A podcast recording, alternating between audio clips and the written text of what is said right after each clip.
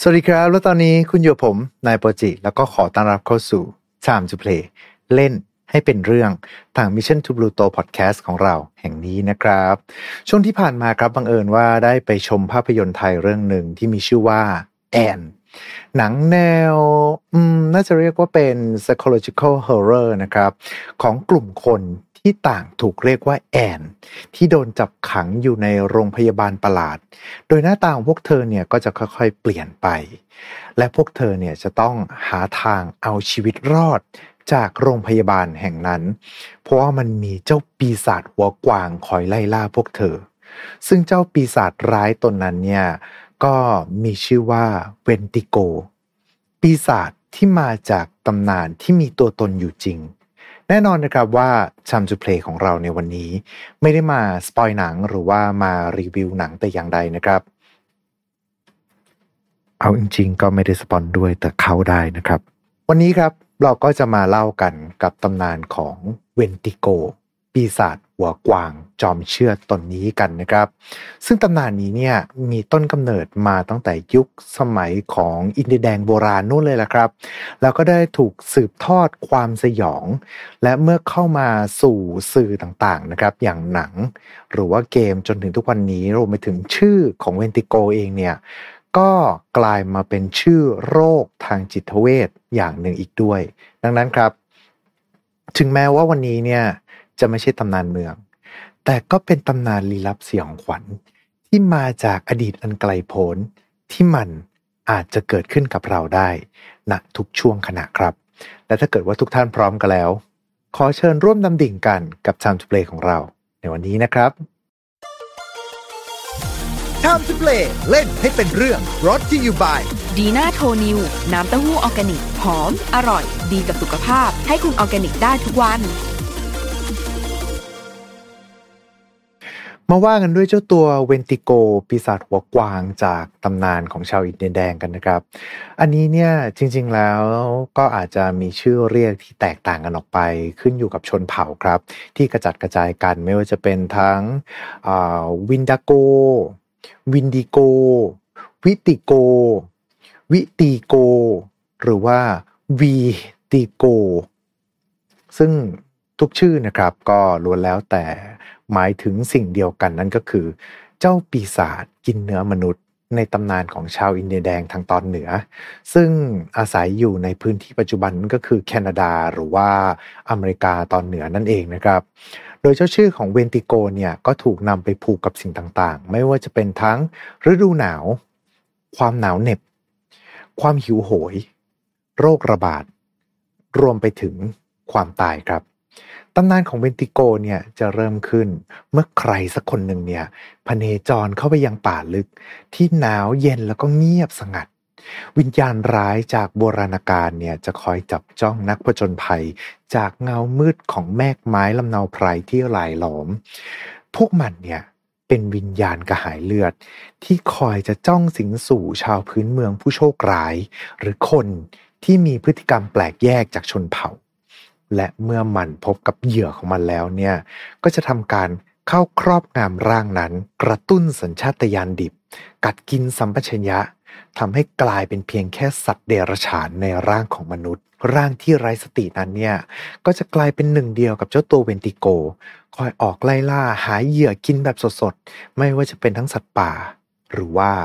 มนุษย์ด้วยกันเองครับและมีเพียงแค่เลือดเนื้อของเหยื่อเท่านั้นที่จะสามารถหล่อเลี้ยงให้ร่างนั้นเนี่ยยังสามารถที่จะคงชีวิตอยู่ได้พร้อมกันนั้นก็ยังคอยเพิ่มพลังให้กับผู้ที่ถูกเวนติโกสิงสู่อยู่ด้วยเมื่อพลังมากขึ้นย่อมหมายถึงจำนวนเหยื่อที่ต้องมาสังเวยให้กับความหิวกระหายของมันมากขึ้นครับแม้ว่าจะกินเข้าไปเท่าไหร่ก็ไม่เพียงพอเป็นประหนึ่งเหมือนกับหุบเหวไร้ก้นบึ้งที่ไม่มีสิ่งใดที่จะสามารถมาเติมเต็มความหิวโหยของมันได้รูปลักษณ์ภายนอกของเวนติโกมีความแตกต่างกันแล้วแต่ความเชื่อของอินเดียนแดงในแต่ละเผ่า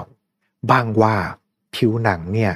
เป็นสีขาวซีดประหนึ่งเหมือนกับศพที่ตายในค่ำคืนฤดูหนาวร่างกายผอมแห้งมีเพียงแค่หนังติดกระดูกจนแทบจะเห็นกระดูกนั้นเนี่ยทิ่มแทงโผล่ออกมาจากผิวหนังในตาของมันเป็นสีดำมืดมิดจนดูเหมือนกับมันจะกลวงโบ ริมฝีปากมันจะถลอกปอกเปิกเต็มไปด้วยเลือดมีลิ้นที่ยาวแล้วก็ตวัดไปมาทั้งตัวเต็มไปด้วยตุ่มหนองที่ส่งกลิ่นเหม็นเน่าคละคลุ้งออกมาอยู่ตลอดเวลาเจ้าตัวเวนทิโกเมื่อมันกินเนื้อมนุษย์เข้าไปร่างกายของมันก็จะใหญ่แล้วก็ทรงพลังมากยิ่งขึ้นแต่นั่น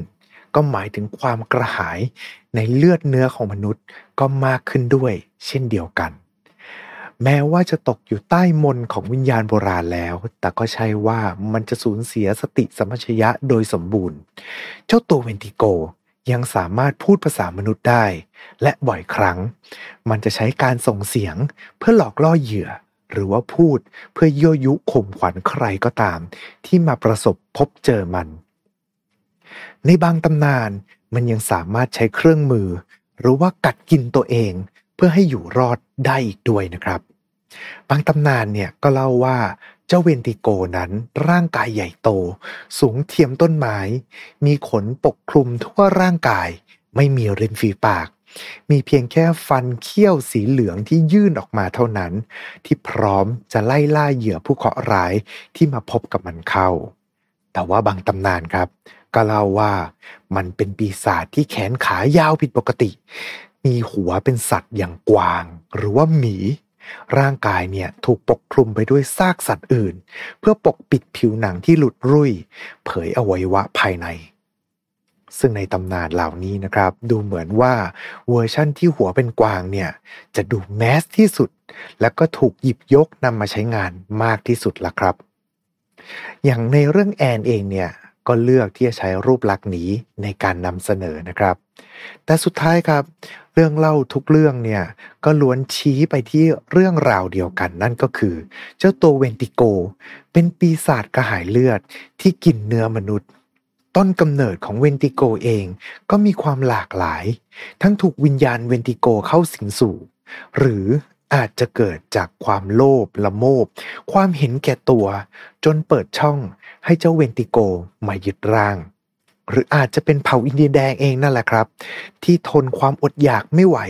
จนหันมากินเนื้อมนุษย์ด้วยกันเองหรืออยู่ใกล้กับคนที่เชื่อว่าถูกเวนติโกสิงสู่เป็นระยะเวลานานๆจนกลายมาเป็นเวนติโกไปด้วยทั้งหมดแล้วเนี่ยล้วนเป็นเหตุให้เวนติโกเข้ามาสิงร่างของเหยื่อของมันและเปลี่ยนให้กลายมาเป็นปีศาจร้ายไปชาวอินเดียแดงบางเผ่าครับเกรงกลัวต่อวิญญาณของเวนติโกจนต้องทำพิธีเพื่อขับไล่มันในช่วงฤดูหนาวที่อดอยากเมื่อผลผลิตไม่เพียงพอ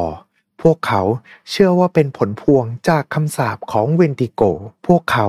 จะสวมหน้ากากแล้วทำพิธีเต้นรอบกลองแบบถอยหลังเพื่อขับไล่เวนติโกอันเป็นต้นกำเนิดของความหิวโหยนี้ชาวเผ่าอินเดียแดงเชื่อว่ามันมีวิธีที่จะรักษาคนที่โดนเวนติโกสิงสู่ให้กลับมาเป็นมนุษย์ปกติได้ด้วยการใช้ไขมันสัตว์หรือว่าให้คนที่เชื่อว่าโดนเวนติโกสิงสู่นั้นทานไขจากกระดูกสัตว์จนกระทั่งสำรอกออกมาเป็นน้ำแข็งถือว่าเป็นพิธีกรรมในการขับไล่เวนติโกที่สิงสู่อยู่ในร่างครับแต่ทั้งหมดเนี้ยมันก็เป็นเพียงแค่เรื่องเล่าเท่านั้นจนกระทั่งมีบันทึกอย่างเป็นทางการจากมิชชันนารีชาวฝรั่งเศสในปีค.ศ.หนึ่งหกหกหนึ่งที่บอกเล่าเรื่องราวประหลาดในการสำรวจแคนาดารายงานนั้นเนี่ยกล่าวถึงเหตุการณ์ที่มีผู้ยากไร้คนหนึ่งถูกครอบงำด้วยอะไรสักอย่างที่มันแปลกปลอมผิดจากมนุษย์ทำให้เกิดอาการคลุ้มคลั่งวิกลจริตหิวกระหายเลือดของมนุษย์แล้วก็จับจ้องมายังผู้หญิงแล้วก็เด็กหรือบางครั้งอาจจะเป็นคนหนุ่มด้วยกันเองราวกับมนุษย์หมาป่ากระหายเลือดจ้องจะกินเนื้อสดๆแล้วก็สวาปามได้มากกว่าที่เขาจะสามารถทานได้คณะสำรวจครับจึงต้องทำการกำจัดความวิปริตนั้นและมีเพียงแค่ความตายที่จะสามารถรักษาเขาได้โดยเหตุการณ์นี้ถูกหยิบโยงเข้ากับตำนานของเวนติโกอย่างหลีกเลี่ยงไม่ได้แต่แล้วก็มีเหตุการณ์ที่เกิดขึ้นจริงเหตุการณ์หนึ่งที่มีคำว่าเวนติโกเข้ามาเกี่ยวข้องโดยตรงโดยจะเป็นคดีในปีค.ศ.หนึ่งแปดเจ็ดเก้าที่รัฐอัลเบอร์ตาในแคนาดาพรานป่า ที่มีชื่อว่า Steve Runner ถูกจับข้อหาฆาตกรรมสมาชิกในครอบครัวตัวเองไม่ว่าจะเป็นภรรยาลูกทั้งหกคนพ่อแม่และพี่น้องโดย Runner เนี่ยได้สังหารแล้วก็กินเนื้อของพวกเขาในช่วงฤดูหนาวที่ยาวนานโดยเขาอ้างว่าถูกวิญญาณของเวนติโกสิงสู่และบังคับให้เขาทำแบบนั้นไปตำรวจทำการสืบสวน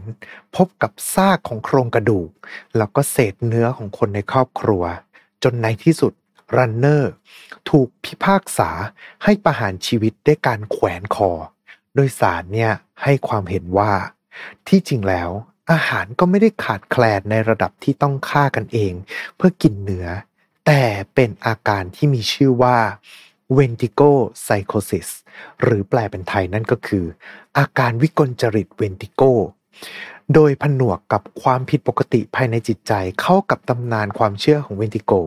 ทำให้ Runner สังหารแล้วก็กินเนื้อของคนในครอบครัวไปนะครับในภายหลังครับจึงได้มีการบัญญัติอาการวิกลจริตเวนติโกขึ้นมาในนิตยสารทางการแพทย์โดยจะเป็นอาการของคนที่มีอาการอยากที่จะกินเนื้อของมนุษย์วิตกกังวลที่ตัวเองอาจจะกลายเป็นมนุษย์กินคนไปซึ่งอาจจะเกิดขึ้นจากความเครียดหรือว่าอาการซึมเศร้าจนเกิดภาพหลอนแล้วก็เอาไปหยิบยกเข้ากับตำนานพื้นบ้านอย่างเวนติโกว่าเข้ามาสิงสู่ในร่างทำให้เกิดอาการอยากจะกินเนื้อมนุษย์และทำให้กลายมาเป็นโรคประจำถิ่นในแถบแคนาดาและถูกตราเป็นอาการเฉพาะทางในยุคเก้าสิบนี่เองครับโดยมีการเขียนเอาไว้ในเอกสารทางการแพทย์แต่แล้วครับอาการของวิกลจริตเวนติโกก็ค่อยๆหายไปในช่วงปลายศตวรรษที่ยี่สิบนี่เองล่ะครับที่วัฒนธรรมจากโลกตะวันตกเนี่ยเริ่มที่จะเข้ามาแทนที่วัฒนธรรมความเชื่อดั้งเดิมของอินเดียนแดงจนทำให้เรื่องราวของเวนติโกปีศาจกระหายเลือดนี้กลายเป็นเพียงแค่เรื่องเล่าสยองขวัญรอบกองไฟเท่านั้นอันนี้ครับจากความเห็นของผมเองเนี่ยก็เชื่อว่าความเชื่อดั้งเดิมของเวนติโกน่าจะมาในเชิงของการอุปมาอุปไมยคติสอนใจหรือว่ากุศโลบายสอนคนมากกว่านะครับด้วยความที่ว่าตัวตำนานเองเนี่ยการกำเนิดของเวนติโกมันมาจากการที่ชาวเผ่าอินเดียนแดงเนี่ยมีคนที่ทำตัวแปลกแยกหรือว่าเห็นแก่ตัวในบริเวณที่ขึ้นไปทางตอนเหนือที่เป็นดินแดนยากไร้แล้วก็หนาวเหน็บเสบียงขาดแคลนอยู่ตลอดเวลาอาจจะทำให้เกิดภาวะที่คนอาจจะต้องรับประทานกันเองนะครับหรือไม่เนี่ยก็เป็นคำเชื่อความเชื่อเป็นคำสอนให้คนเนี่ยหวาดกลัวครับที่จะทำตัวนอกรีดหรือว่าเป็นคำสอนที่ทำให้คนที่เป็นชาวอินเดียนแดงเนี่ยลดละการเห็นแก่ตัวไปไปจนถึงอาจจะเป็นข้ออ้างนะครับในการใช้สังหารคนอื่นในเผ่าด้วยข้อหาที่ว่าคนคนนั้นเนี่ยโดนเวนติโกเข้าสิงสู่อยู่อาจจะเป็นคำสอนให้คนหวาดกลัวนะครับผมแต่ว่าเอาจริงๆก็คล้ายๆกับความเชื่อของในไทยนะฮะที่พูดถึงวัฒนธรรมผีปอบที่ทำการขับไล่คนที่ปฏิบัติตนแปลกแยกให้ออกจากหมู่บ้านหรือว่าสร้างความชอบธรรมในการกำจัดใครสักคนหนึ่งออกไปซึ่งเรื่องราวเหล่านี้เนี่ยก็จะค่อยๆลดไปเรื่อยๆตามความเชื่ออื่นที่เข้ามาแทนที่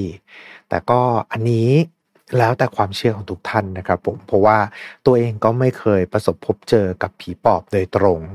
แต่ก็ไม่แน่นะฮะอาจจะไม่ได้พูดถึงเรื่องของวิญญาณอย่างเดียวอาจจะพูดถึงอาการทางจิตแล้วทำให้ตำนานของปอบถ้าเกิดว่ามีการวินิจฉัยกันจริงจังเนี่ยอาจจะได้ชื่อเฉพาะอย่างวิกลจริตปอบ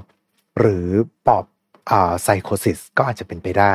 ที่จะไม่แตกต่างอะไรกับวิกลจริตเวนติโกนะครับ แน่นอนครับว่าในเมื่อมีความเชื่ออื่นเข้ามาแทนที่เนี่ยเจ้าตัวเวนติโกเองเนี่ยก็กลายมาเป็นสัตว์ประหลาดที่โผล่เข้ามาใน pop culture จำนวนมากไม่ว่าจะเป็นทั้งหนังจำนวนไม่น้อยเลยครับที่พูดถึงเจ้าตัวเวนติโกหรือว่าไปปรากฏตัวในวิดีโอเกมนะครับที่ดังๆเลยก็จะเป็นอย่างทางอันจูดอนนะฮะที่จะเป็นพูดถึงโดนเวนติโกบุกเข้ามา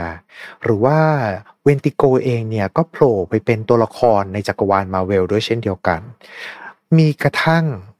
ไปโผล่ในการ์ตูนเด็กอย่าง My Little Pony ด้วยเหมือนกันนะฮะ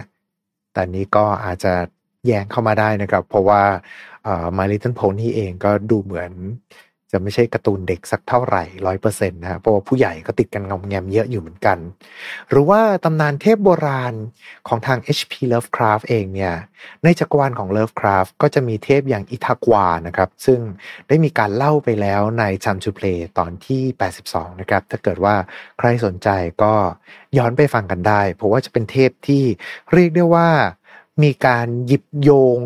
ยึดโยงกับตำนานของเวนติโกเข้ามาทำให้กลายมาเป็นเทพโบราณในจักรวาลของเลิฟคราฟต์นี่แหละครับแต่แน่นอนนะครับว่าทุกเรื่องเล่าทุกตำนานตราบใดที่มีคนสนใจมันอยู่ทุกอย่างล้วนแล้วแต่จะโดนรวบเข้ามาในสื่ออยู่ดีทำให้ตำนานของเวนติโกเองเนี่ยจะถูกเล่าขานต่อไปแต่ว่าอยู่ในแพลตฟอร์มที่แตกต่างออกไปจากเดิมนะครับจากตำนานที่เล่าขานสู่ตัวละครในสื่อที่เราได้อ่านหรือว่ารับชมกันและมันอาจจะทำให้อาการวิกลจริตเวนติโกคงไม่เหมือนเดิมอีกต่อไปละครับเอาละครับผมและนี่ก็คือเรื่องราวของเราในวันนี้กับเวนติโกเจ้าปีศาจกระหายเลือดกินคนจากตำนานของชาวอินเดียนแดงที่กลายมาเป็นตัวละครในโลก pop culture และกลายมาเป็นชื่อโรคทางจิตเวชด้วยเช่นเดียวกันนะครับผมก็เช่นเดิมเลยนะครับขอบคุณทุกๆท่านที่ติดตามรับชมหรือว่ารับฟังกันไม่ว่าจะเป็นช่องทางใดก็ตามนะครับถ้าจะเป็นการไม่รบกวนเกินไปก็เหมือนเดิมเลยครับก็ช่วยกันกดไลค์กดแชร์กด Subscribe กด Follow กดกระดิ่งแจ้งเตือนตามช่องทางที่ทุกๆท่านเนี่ยกำลังรับชมหรือว่ารับฟังกันอยู่จะได้ไม่พลาดพอดแคสต์ดีๆจากพวกเราชาวพลูโตนะครับผมสำหรับสัปดาห์หน้าจะเป็นเรื่องอะไรนั้นหรือว่าใครมีไอเดียอะไรก็สามารถที่จะพิมพ์คอมเมนต์กันเข้ามาได้นะครับสัญญาเลยครับว่าจะเข้าไปอ่านทุกๆคอมเมนต์เลยเฉพาะช่วงสัปดาห์แรกนะครับถ้าเกิดว่าหลังจากนั้นบางทีอาจจะไม่ได้เข้าไปอัปเดตเท่าไหร่นะฮะถ้าเกิดว่ามีเรื่องตำนานอะไรหรือว่ามีเรื่องไหนอยากจะให้เล่าให้ฟังเนี่ยเดี๋ยวทางผมก็จะไปหาข้อมูลแล้วก็จะมาเล่าให้ทุกท่านฟังกันแบบนี้แล้วครับผมและยังไงก็ตามขอบคุณสำหรับการติดตามรับชมครับถ้าทำให้ทุกท่านเนี่ยรู้สึกเคลิ้มหลับฝันดีก็จะรู้สึกดีใจมากๆแล้วเอาไว้เจอกันใหม่โอกาสหน้าวันนี้ขอบคุณแล้วก็สวัสดีครับTime to Play เล่นให้เป็นเรื่อง Presented by Dina Tonyu